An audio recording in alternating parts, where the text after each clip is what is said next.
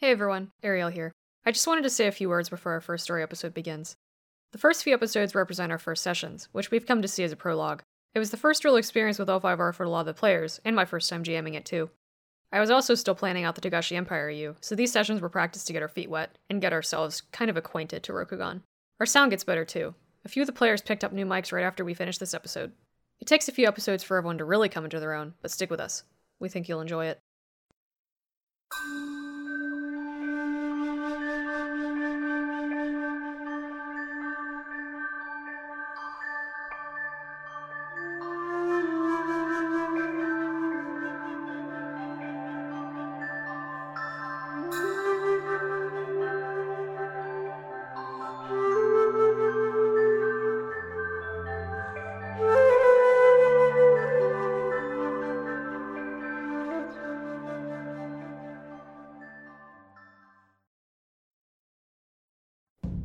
Process of finding appropriate yoriki is never an easy one.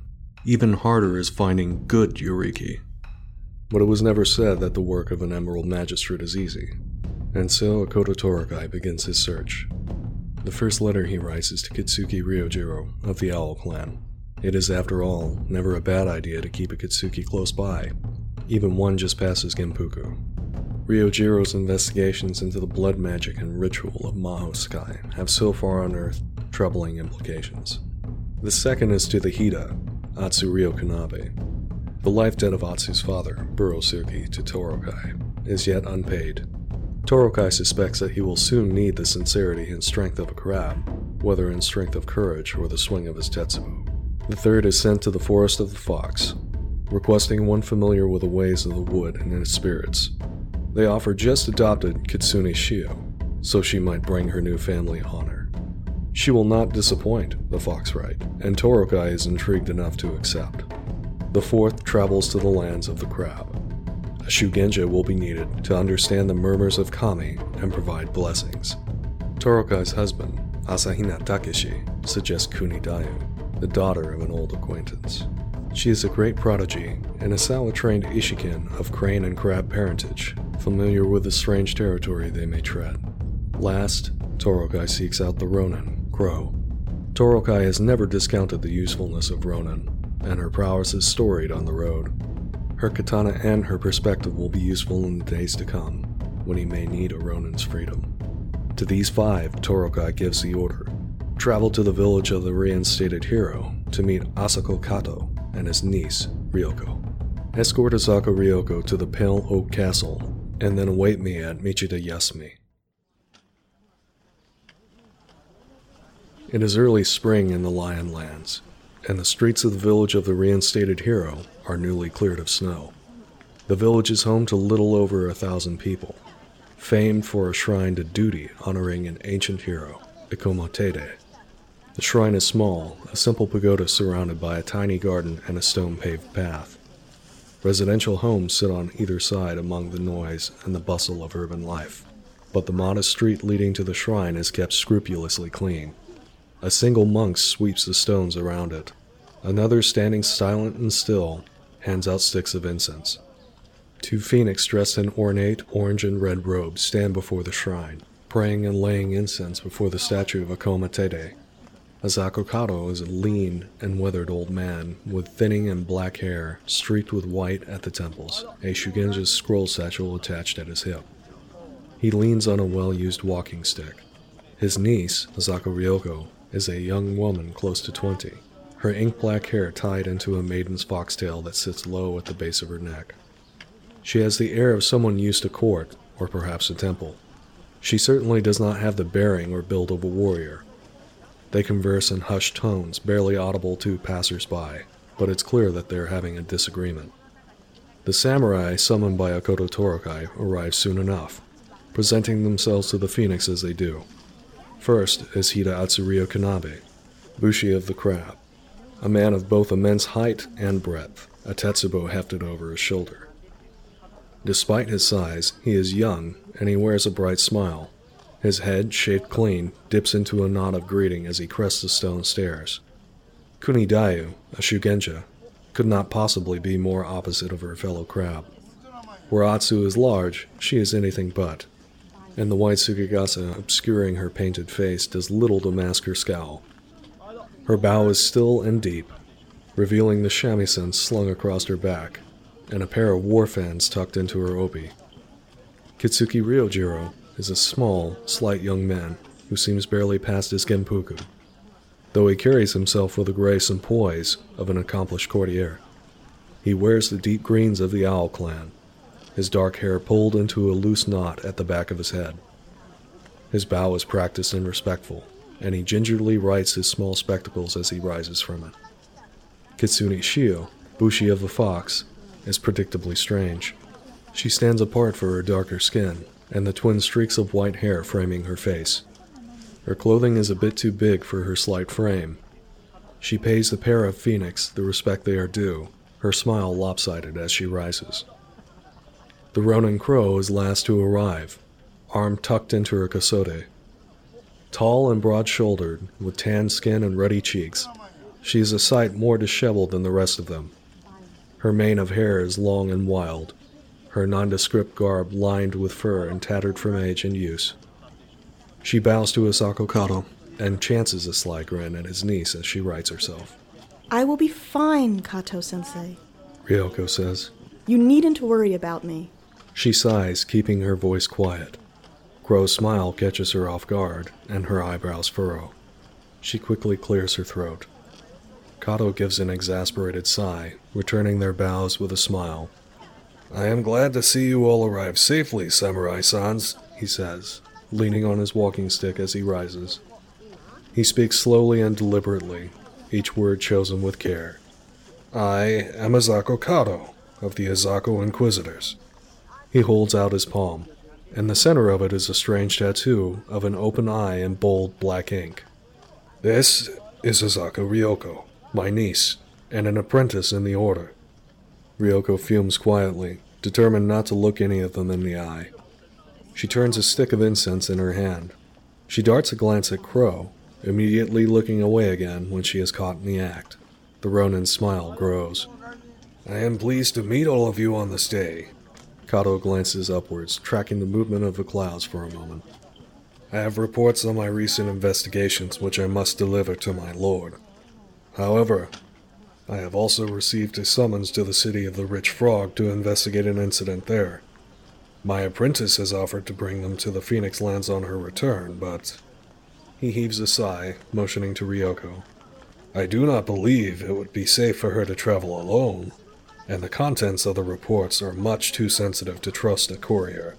And so, I have asked Akodo sama for assistance, though he has gone to the road now. Crow raises an eyebrow as she looks to Kato. There is something strange in her voice compared to most Rokugani, a hint of the Gaijin influence of the Kirin clan. She seems capable enough. Her attention drifts back to Ryoko, who blushes and quickly looks away. Atsu suddenly pounds a fist into his other palm. So you would like us to ensure her safe passage? Kato gives a little smile. I would be indebted to you for such assistance, and to Akodo sama for providing it. Dayu's expression barely shifts. I know these roads well. I'd be pleased to assist. Kato peers at her, trying to pick her features out of the shadows over her hat. Thank you, Kuni-san. The mention of a crab family draws Atsu's attention. He looks down at her, curious and suspicious. Dayu ignores him, nodding at Kato. In truth, Akodo Sama's summon is a relief. I'm thankful for the work and the company. Shio folds her hands into her sleeves. It would be an honor she says at last, though there is a bit of a questioning lilt to the end of her sentence. Crow glances around the group of gathered samurai for the first time before she looks back at the pair of Phoenix. What does your niece have to say of it? Kato clears his throat. Ah, well, my niece is hesitant. She possesses a strong heart and a strong will. He laughs, hums thoughtfully, then moves on. I will see to it that your lodgings and travel papers are provided. To Crow, I may offer two koku for your services. Ryoko glances up from her incense to eye Crow, taking in her lack of mon and the fur lining of her garb. There is an unsaid question in her expression, but when their gazes meet and Crow is ready with a charming little smirk, she clears her throat and looks away. Crow exhales softly through her nose, conflicted. A reluctant glance to Ryoko precedes a polite smile to her uncle. Very well. I will assist. Ryojiro bows. I would be pleased to help you. Uh, however, as you can appreciate, I too have duties of investigation to conduct. I will honorably accompany your niece's escort, and ask only for your assistance on what you may tell me, so that, so that I may stay in the good graces of my lord. Kato pauses, looking at Ryojiro. A little tremor runs across his face. And what may I tell you, Kitsuki san? As a man educated in the ways of the kami, I, I am sure you can appreciate the, the sensitive nature of discussing powers that, that fall outside the celestial order and, and holy places. We need not discuss anything right now. Kato smiles slightly, his hands clasping tighter. Ah, of course, of course. It would be unseemly to speak of such matters here. He shifts his weight and looks between the samurai, indicating down the path with an open palm. Shall we take this elsewhere? Of course, as you will. Ryojiro gestures for Kato to lead. Kato carefully places his walking stick and tests his weight on it before he begins to walk. Ryoko follows quickly, but keeps a stubborn few feet between them. Atsu smiles at the other with a face full of teeth, using his tetsubo as a walking stick. He makes a loud thonk on the stones with each step. Kato leads down and away from the shrine to an area with an old stone bench, several trees, and a pond full of large koi. He takes a seat on the bench, both palms leaned on his walking stick. Please go on, Asako sama. Kato gathers his thoughts before he speaks. My lord Asako Heishi is currently at the Pale Oak Castle. He resides there every year from spring until autumn. My brother leaves twice a year to visit the imperial capital and deliver reports to the emperor. He shifts his weight, grimacing. We share the same deep concern for the blood speaker threat, and so I am leaving in the morning to conduct business and investigate in the city of the rich frog. Kato looks to Ryojiro. Your questions, Kitsuki san. What were they? Bluntly, sir, my lord has heard report of strange and disturbing tales that bear the likeness of black magic. As you, an inquisitor, know, such matters should be looked into with great care. I am recently arrived, and you assuredly have experience and wisdom in your dealings with the area. I only humbly ask for anything you have seen or heard in your time here. Kato perks up, his back straightening with visible effort. Near him, Ryoko's shoulders shrink in here we go anticipation. Ah, you are quick. Kato gives Ryojiro a smile. I have heard nothing of late, but I know that the threat has not faded, despite what others tell me. I investigated a small cell in the Phoenix Lands. We dismantled it before it expanded. That is six months past, but you must see why I, and her father, fear for Ryoko's safety. I understand completely. You are very wise not to let the concern escape you. I would be honored to escort your niece, and to keep a wary eye on the road on your behalf. Kato smiles, inclining his head. I am honored to place her in your protection. My niece and I are staying in the House of the Jade Tiger. I would prefer it if you stay there as well, to leave with the sunrise. Shio glances at Ryoko briefly, then returns her attention to Kato. We will gather supplies this evening, then. Crow nods. Well, if we're going to share the road, then perhaps we should all acquaint ourselves with one another. She smiles, and the others nod.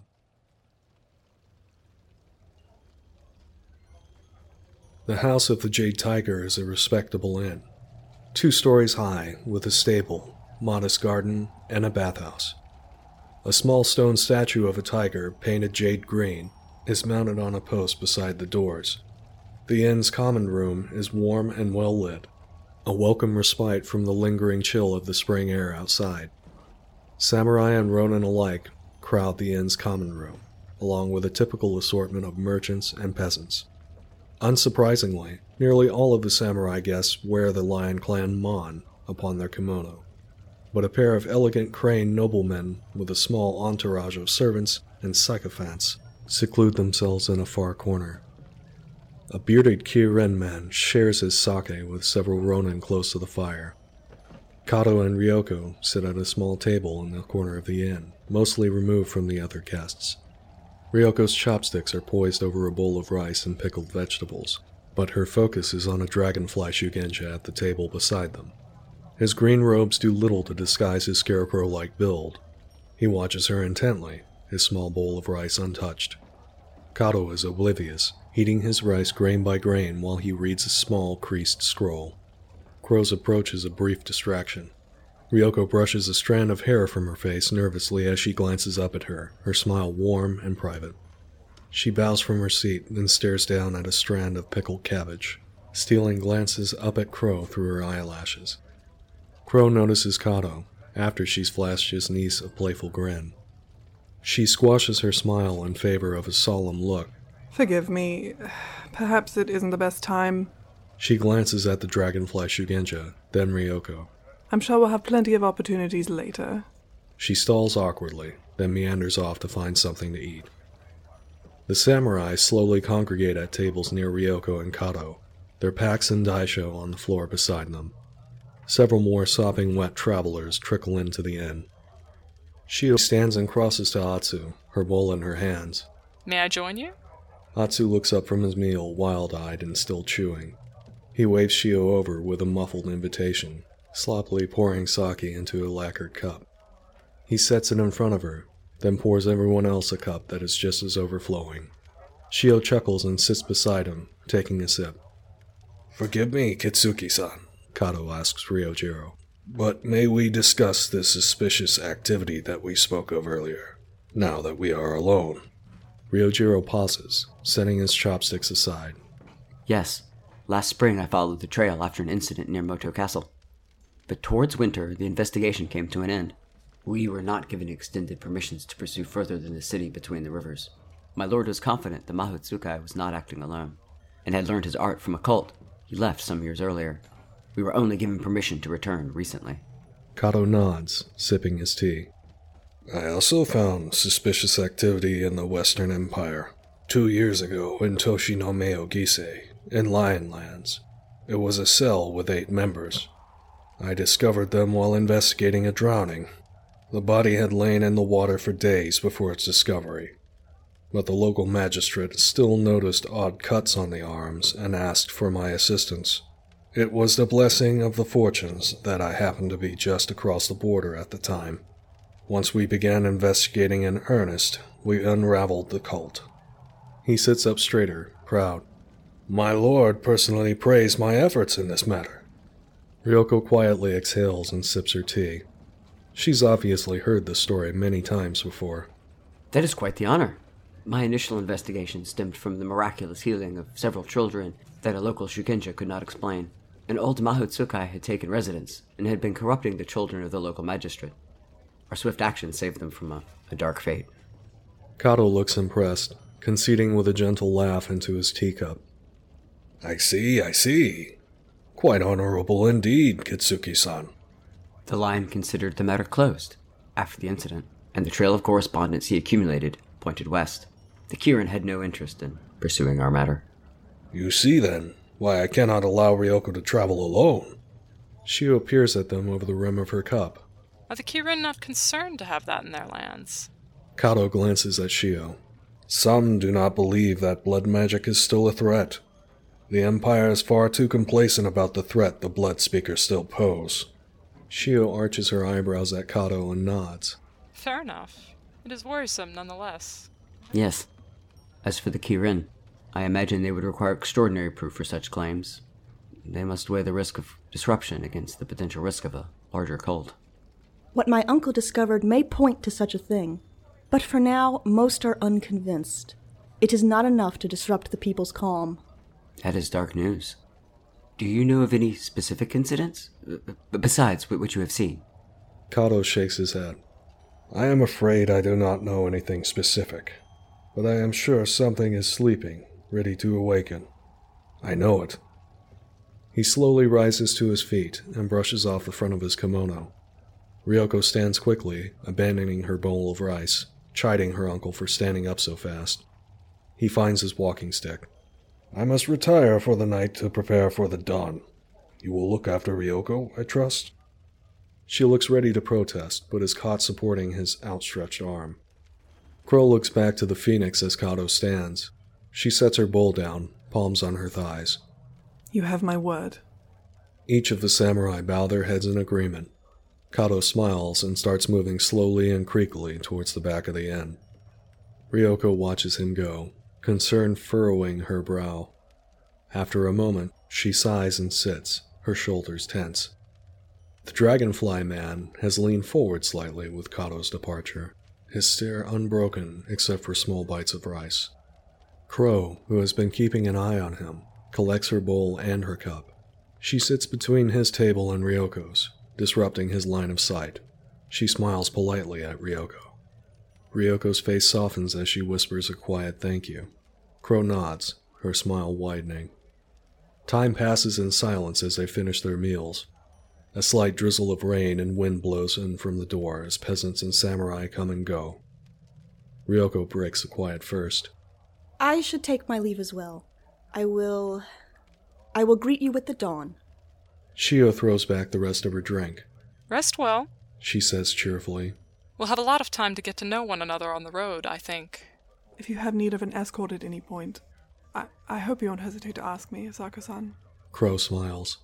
Ryoko's eyes flick over Crow's shoulder to the dragonfly, who's red and frustrated, and back to Crow's face. She lets out a soft breath, then takes her leave. Atsu emerges from his meal with a grunt of satisfaction. A table vibrating belch explodes from his chest, followed by a half hearted muttering of excuse me, as he settles back to relax and pick his teeth. Shio lingers a few more minutes before making a decision. She orders another bottle of sake, then makes her way over to the dragonfly's table. You seem intent on making friends this evening. She says, holding up the cups. I am Kitsune Shio. May I join you? He is nearly ready to stand when Shio approaches. He tenses, then bows his head and replies tersely. I am Tonbo Ukiya, but I am afraid I'm otherwise engaged tonight. Shio is not surprised. She smiles entreatingly. Engaged in watching the young Asako? This quiets him for several moments. His face tightens. That is none of your business. Shio shrugs and sighs. As my business is keeping her safe. She continues, sloshing the sake a little as she leans in, maybe trying to intimidate, though how successful a tiny woman can be in this is debatable. I shall hope your business doesn't include her. Ukiya clumsily gets to his feet and brushes off his kimono, making a show of not being invested. It is none of your business, as I have said. My concerns are my own. You would do well not to involve yourself in matters in which you are ignorant. Shio draws back, giving him a disarming smile. Very well, Tonbo san. Rest well. She backs off, content in knowing that he will likely be a problem, and sits with the others. The next morning is clear and cool, and the pale blue sky is dotted with clouds. Kato thanks the samurai profusely, with numerous deep bows and wide smiles. He provides a set of travel papers authorizing them to accompany Asako Ryoko to Pale Oak Castle, signed with the name Makoto Torakai and stamped with the mon of the Emerald Magistrate. He exits the inn and departs west towards the city of the Rich Frog, patting his pony on the neck as he sets off. The samurai emerge from the house of the Jade Tiger. Atsu steps out into the village several minutes later than the rest, wiping the remnants of his breakfast from his mouth. His knapsack hangs from the end of his tetsubo, which is slung over his back. Dayu follows not long after, looking dour. Ryoko looks prepared, carrying little more than a small traveling pack. Once the samurai have assembled, she clears her throat. We should begin our way along the east road. Crow is eager enough to lead, though she pauses halfway through her first step. Would you like me to carry your things? She asks Ryoko, gesturing to her pack. She blushes and shakes her head. It's not necessary, but thank you. She is content to follow Crow, tapping the end of her sandals on the ground to secure them before she walks. Beyond the Torii gates of the village, the land begins to flatten, and a main eastward road follows gentle slopes of terrain. The parallel river is distant but calm. Ahead is a several day journey along a wide main road that is well traveled and well patrolled by Lion Ashigaru. Minor villages and watchtowers dot carefully cultivated farmland and golden plains. Crow brightens the deeper they venture into the grasslands. Sometimes she even hums. Ryojiro enjoys the road, stopping occasionally to pick up and examine any interesting rocks he sees. Shio seems content enough to keep quiet, though she does eye Ryoko occasionally, as if she wants to ask questions but hasn't quite made up her mind about what yet. Ryoko stays quiet for as long as she can stand, deep in thought. Eventually, she feels Shio's eyes on her. What is it, Kitsune san? Shio blinks, head cocking to the side. I was curious. Your uncle seemed concerned with your welfare, but you appear capable. It's not so long a journey. Ryoko sighs gently through her nose, almost slipping into an eye roll before she remembers herself. My uncle is overprotective. It is frustrating. I hope we won't prove too cumbersome to have around. Atsu laughs uproariously. What could be cumbersome about our company? Shio rolls her eyes at Atsu. I have no idea. Clearly, we are the finest handful of strangers to be hired as guards. Yes, clearly. Ryoko lifts her head as she adjusts her tanto, parallel against her lower back. She smiles softly. It is not cumbersome, I assure you. My uncle places great trust in Akodo Torokai. I am glad for the company, even as circumstances may frustrate. Crow runs a hand through her hair as the wind rustles it, looking back at them over her shoulder. Perhaps we'll all be friends by the end of it. Atsu scowls, but his eyes are softer. Perhaps. Shio chortles under her breath. The road slopes gently downward as morning rolls into afternoon and the sun climbs high into the sky. Dayu glances behind them every so often and thankfully finds nothing but a distant, slow moving merchant cart. By the time the midday heat has set in at full force, a stiff silence has befallen the group. So, Asako san, Crow says, breaking the quiet. what do you do for pleasure? She makes a show of rolling her broad shoulders before tucking her arm inside her kosode. Ryoko pauses, clearly surprised. For pleasure. She brushes a strand of hair behind her ear, dropping her eyes in thought. I do enjoy a fair share of reading. A hobby well suited to a long journey such as this. And you? Crow grins. She hums to herself, searching for a good answer. I have a fondness for music. Perhaps I can play for you before our journey's end? Ryoko smiles, giving a slight bow of her head. Uh, perhaps you can. And what is your instrument? Crow reaches over her shoulder, patting the end of the wooden instrument poking out of her pack. It's carved to resemble a horse's head. The Morinka. And my voice. She glances back at the other samurai. The rest of you, do you play? Dayu turns her head towards the neck of her shamisen poking out of her bag. A little. Shio laughs dryly. I've no talent for instruments, but I haven't been thrown out of the inns I've sung at. Crow brightens, delighted. Perhaps you'll sing for us then. I doubt my own voice would be to your tastes. While the conversation carries on, Atsu meanders in the grasses on the roadside, occasionally ducking to examine the plants.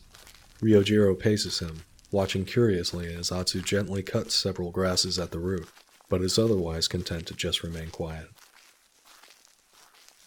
They spend the night in the village of Rugashi, setting out at dawn beneath another clear, cool sky.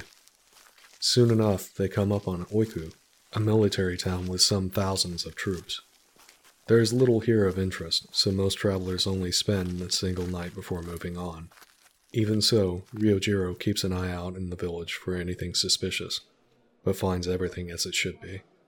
After a bath, they gather in the common area of the inn. Ryoko tends to hover near Crow, who is all too happy to accommodate her presence.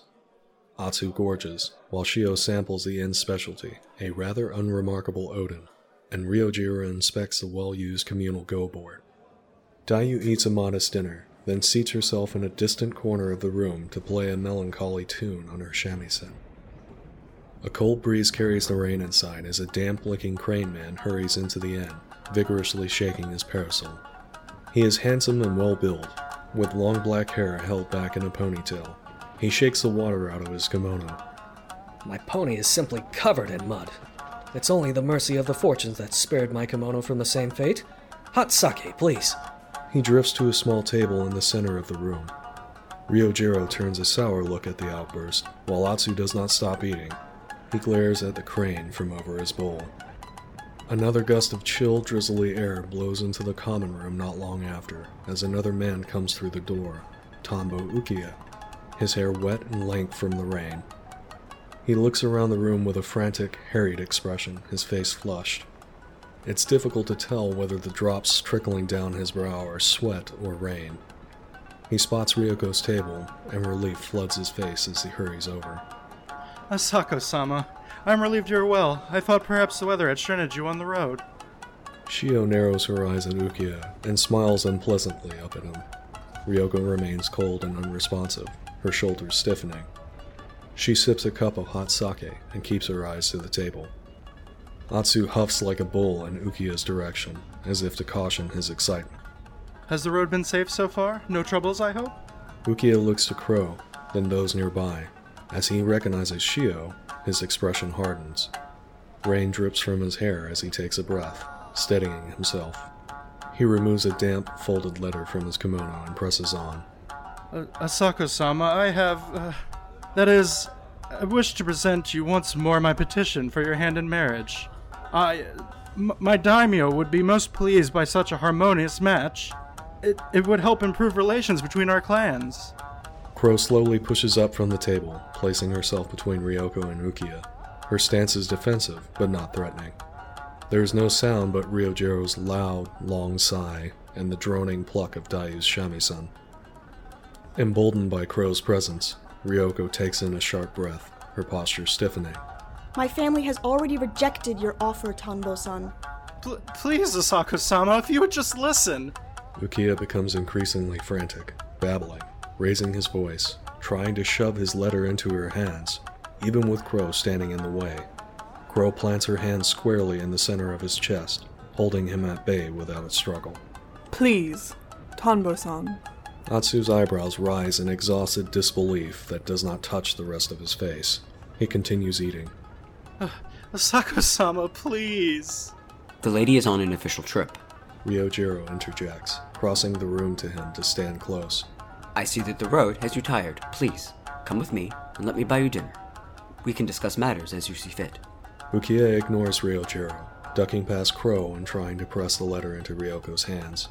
There is a hard, swift sound of a slap as Ryoko's hand connects with his cheek. He stumbles backward, flushed with shock and pain. He clenches his fists, trembling with humiliation, before he abruptly storms out of the inn. Atsu slows the pace of his eating enough to watch him leave, muttering something about five fingers to the face. Crow relaxes, turning halfway to look at Ryoko. Shio heaves out a great sigh. Ryoko breathes heavily as Ukiya departs, hands clenched into loose fists at her sides. Once he is out of sight, and the people around the inn have returned to their meals, her face softens. Thank you. She offers to Ryojiro and Crow, giving a shallow bow. Dayu keeps her voice low, her music sliding into a halt. How many may we anger before the flames have grown too tall? Atsu severs the sour mood with a few swats of his hand against the table, sending its contents hopping into the air. You should all be eating. You cannot finish a journey without the strength to carry you. Eat! Shio laughs. It isn't long before Crow's nervousness melts away, and she laughs as well. Together with Ryoko, they resume their meal, though Ryoko seems drained following the confrontation. When Crow is finished eating, she resumes her attempts at conversation. Shio's responses are distracted at best. She often lapses into odd silences to stare into the dark. With each downed cup of sake, Crow's focus drifts further and further towards Ryoko, and her contributions to the conversation take a slow, steady turn towards brazen flirtation. Atsu inhales another bowl of noodles, while Dayu distances herself to inspect her traveling pack. Shio and Crow are somewhat deep into their cups, while Ryojiro sits nearby and reads from a small, bound book with a blank cover. Ryoko has exercised more self control, but still, her cheeks are pink and her smile is easy. It's unclear if this is due to sake or Crow's persistent advances. Crow is just comparing the flush in her neck to a carnation's hue when the distressed crane from earlier in the evening nears their table. Drier now, and in somewhat better spirits, he wanders near Ryoko, massaging his temple. Crow watches him, slowly righting her posture. Her smile is polite, but to fully hide her irritation at the interruption is a lost cause. Ah, fellow travelers, I am Kakita Umasu, a specialist in flower arrangement traveling to Crane Lands. And you are? He looks between them all, but his eyes settle on Ryoko, who does not return his gaze. I imagine we'll be sharing the road quite soon. Umasu bows perhaps less deeply than he should. Dayu glances up from her pack to peer at him. What makes you think that? Atsu says bluntly. Umasu's eyebrows shoot straight up. You plan to stay here longer than one night, then? It is a positively dreadful place, don't you think? Crow watches the crane closely. I hope you can forgive my friend. He's very forward. I am called Crow. I am Kitsune Shio. She gives a shallow bow in her seat. If the road is too muddy, perhaps we may need to stay. Umasu bows, a pleased smile spreading across his face as Ryoko finally meets his gaze. Ryoko quietly inhales. I am Asako Ryoko. It is a pleasure to meet you, Kakita-san. Though it is a bit odd to meet a crane in these lands, wouldn't you say? Very odd, I think. Atsu picks at his teeth. For the white feathered fiend to risk muddying his purity. Umasu gives a long suffering sigh and looks to Atsu. Ah, to share the road with you is less a pleasure for me than you, I assure you. Crow tries not to smirk. Atsu stares. Shio swallows a small smile with a gulp of sake. It never crossed my mind otherwise. Atsu's tone is far too quiet and polite for someone his size. But then he digs a speck of something from his teeth and softly puhs it into his empty bowl. Umasu scoffs, raising his eyebrows. He bows slightly at the waist, smiles, and takes his leave of them. Atsu scowls at his back. Ryoko watches as Umasu leaves, lips thinned into a line. She picks at what remains of her rice. After a moment, she looks up at Crow. Shio leans in a little closer to Ryoko and says in an undertone, Do you wish to retire, Asako-san? Dawn will come quickly. Ryoko looks towards the door, then back at Shio. She gives a slight bow of her head. I think that would be wise. Crow looks to Shio, then Ryoko. I can walk you to your quarters if you'd like. Yes, thank you. Crow nods, slowly pushing to her feet. It's difficult to contain her grin, but thankfully she can blame the sake. Each of them give Shio a bow, then they make their way out of the common area. The walk to Ryoko's room is quiet, and Crow maintains a respectful distance despite her inclinations. When they come to the sliding door to her quarters, Crow pauses just outside. She turns to Ryoko, brow knit, and looks down at her. Asako-san, you seem uneasy. Is something wrong? Ryoko leans against the wall, looking between Crow and the common area past her shoulder. Fewer people occupy it as the hour grows late. I would prefer not to share the road with that crane. Crow hums thoughtfully, but nods with little hesitation and bows. I'll tell the others. Please, if you need anything in the night, don't hesitate to call on me. Ryoko nods, hesitating, and looks between the door and Crow. She pauses as if considering, then she bows, smiling, before disappearing past the sliding door. Crow lingers for a few more seconds, then makes her way back to Shio. She settles in next to her. Let's gather the others as soon as we can in the morning. Asako-san doesn't wish to share the road with that crane. I think she's nervous about him. Shio nods once to Crow, and after a suitable casual interval, she stands, meandering towards the back. Crow sits long enough to savor a cup of tea, waiting to see if Tonbo Ukiya will return, before retiring to her quarters.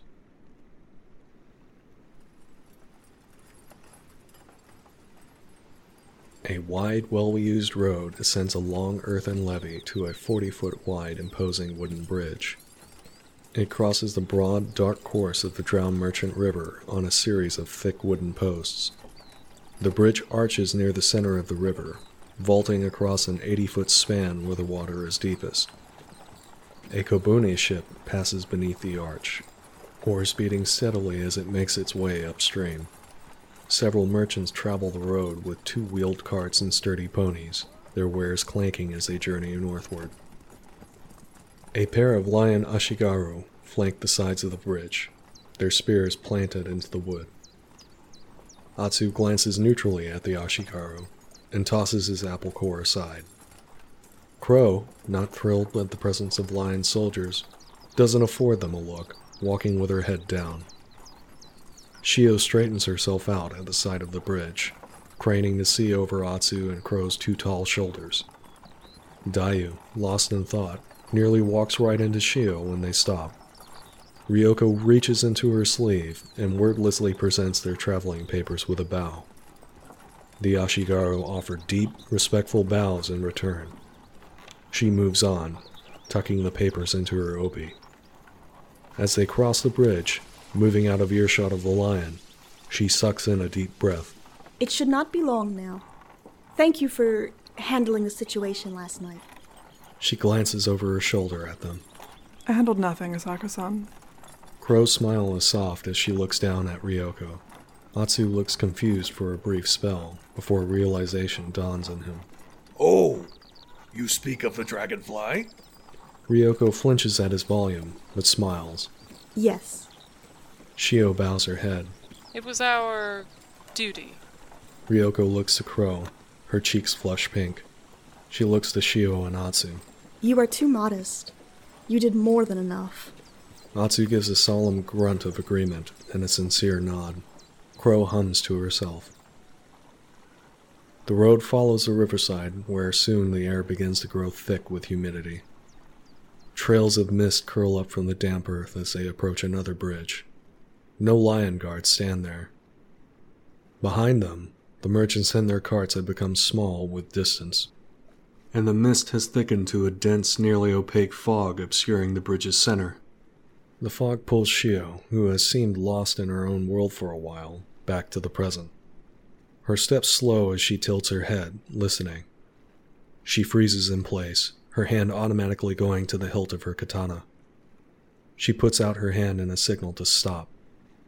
Atsu slowly removes his knapsack from the end of his tetsubo, his eyes narrowed.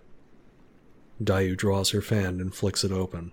She hovers towards the rear, maintaining a defensive stance. What is it? Shio's eyes narrow as she squints into the mist. Magic, I think. I hear someone. Magic? Any pretense of stealth is lost when Atsu speaks. Is it not just fog? Ryoko takes a few steps forward, peering into the mist, and then her eyebrows draw together and her eyes suddenly snap shut. There is a thump as she limply falls backwards. The fog swallows her. Crow looks back in time to watch her disappear. Eyes wide, she draws her katana and rushes after her without a thought, her path cutting through the fog. Beyond it is Tonbo Ukiya, Ryoko under his arm, chanting under his breath.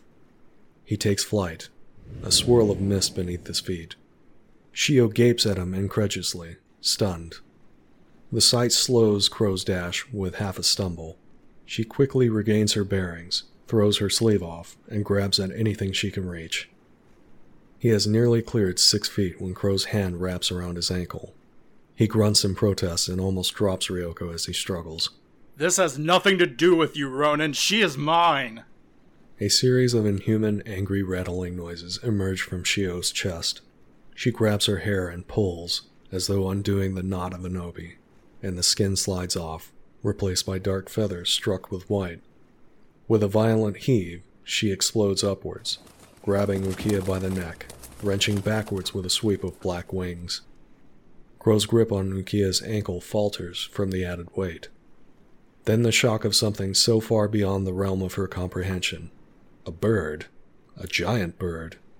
A kenku. Here. Now. Why?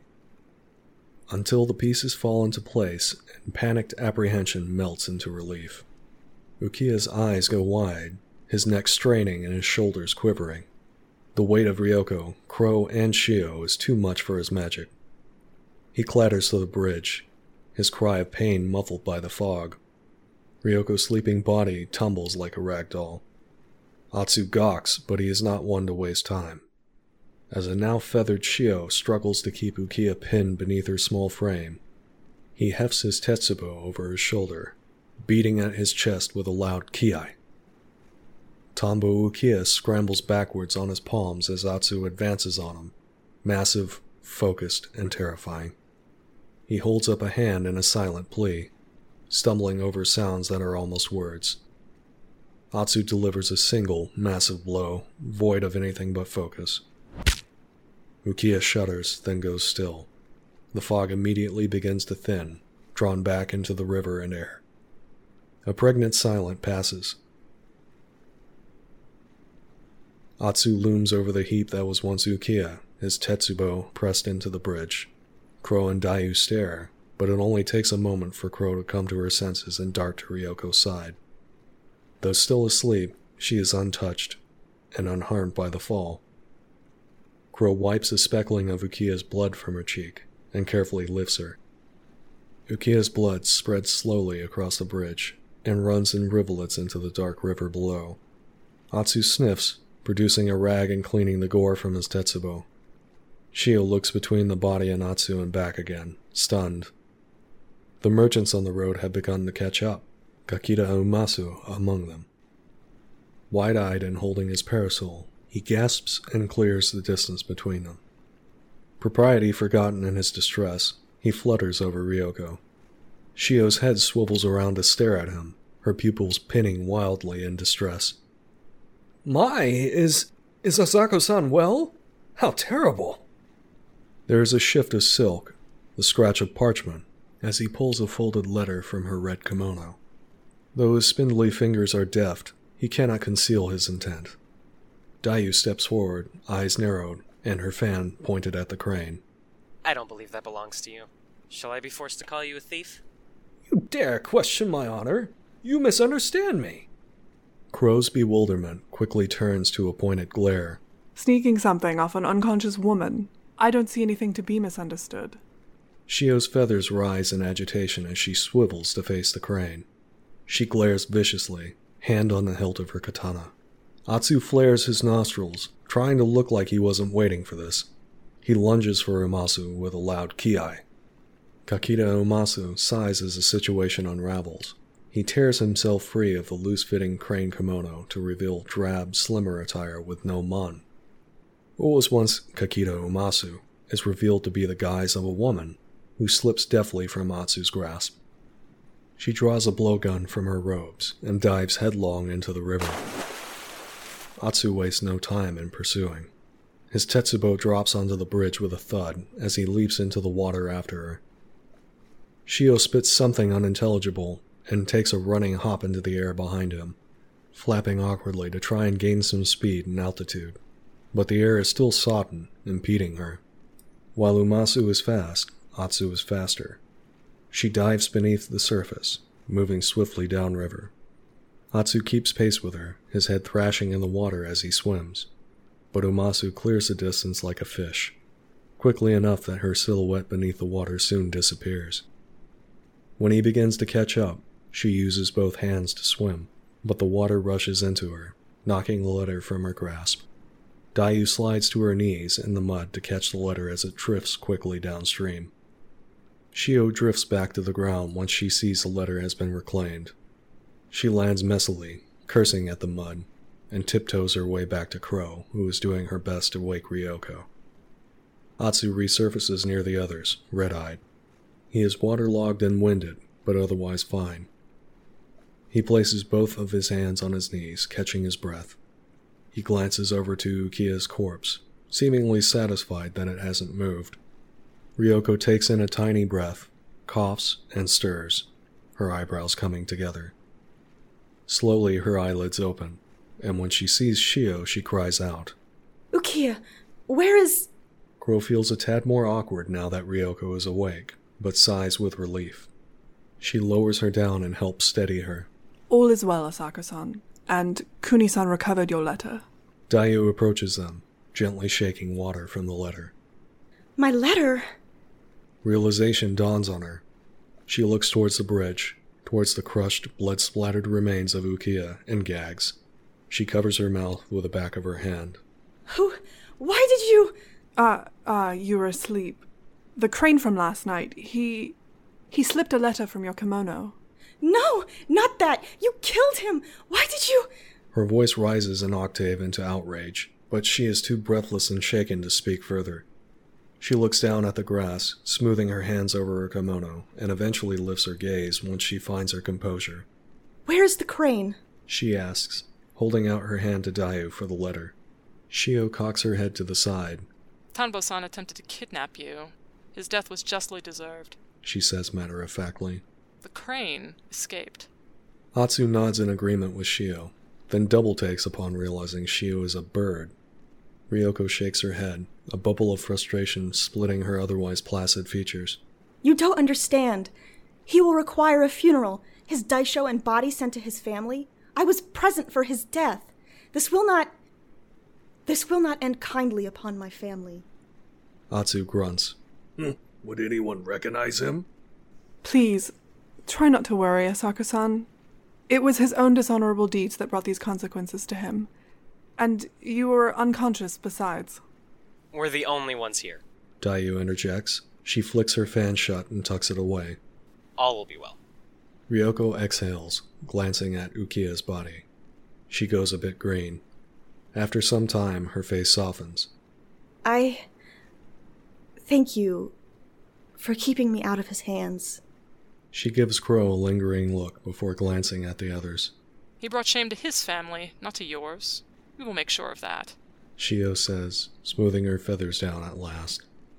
Mild disapproval touches her voice, as if Ryoko's lack of confidence hurts her. Let's report this to the Ashigaru at the bridge we passed earlier. They'll handle the remains. Asako san can collect his daisho.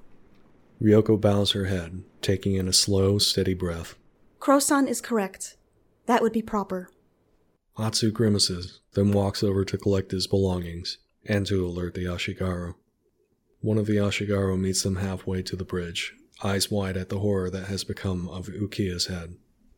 He offers a deep bow, lifting the tip of his helmet. He swallows, eyes darting from side to side. I I will see that this is handled properly. Crow looks lost in thought for a moment. Uh, Tonbo Ukiya. Uh, he attempted to kidnap our charge, Asako Ryoko. His fate was unfortunate, but it was necessary. Necessary indeed. Uh, I will see to it. Our thanks. Shio says as she bows. The Ashigaru bows deeply in return and departs. Crow sighs, smoothing a hand over her hair before she tucks her arm back into her sleeve. She looks towards the group, then Ryoko. Is everyone all right? Shio levels a look of deep tiredness at Crow. She nods. Let's hope there's a good sake house in town. There'd better be. Asako Ryoko leans down, carefully collecting Tonbo Ukiya's wakizashi. The rest of their journey passes without incident. The weather proves fair, and though Ryoko is sobered from Ukiya's death, her mood lightens with each day. After reaching Pale Oak Castle and seeing to their charge's safety, the samurai settle in at the city of Michida Yasumi to recuperate. Several days pass before a courier finds them, carrying a letter bearing the Asako seal. It reads I thank you again for your services. Please reconvene at the Smiling Bowl at midday on the fifth day of the sun. I would like to see you off before your journey. Asako Ryoko.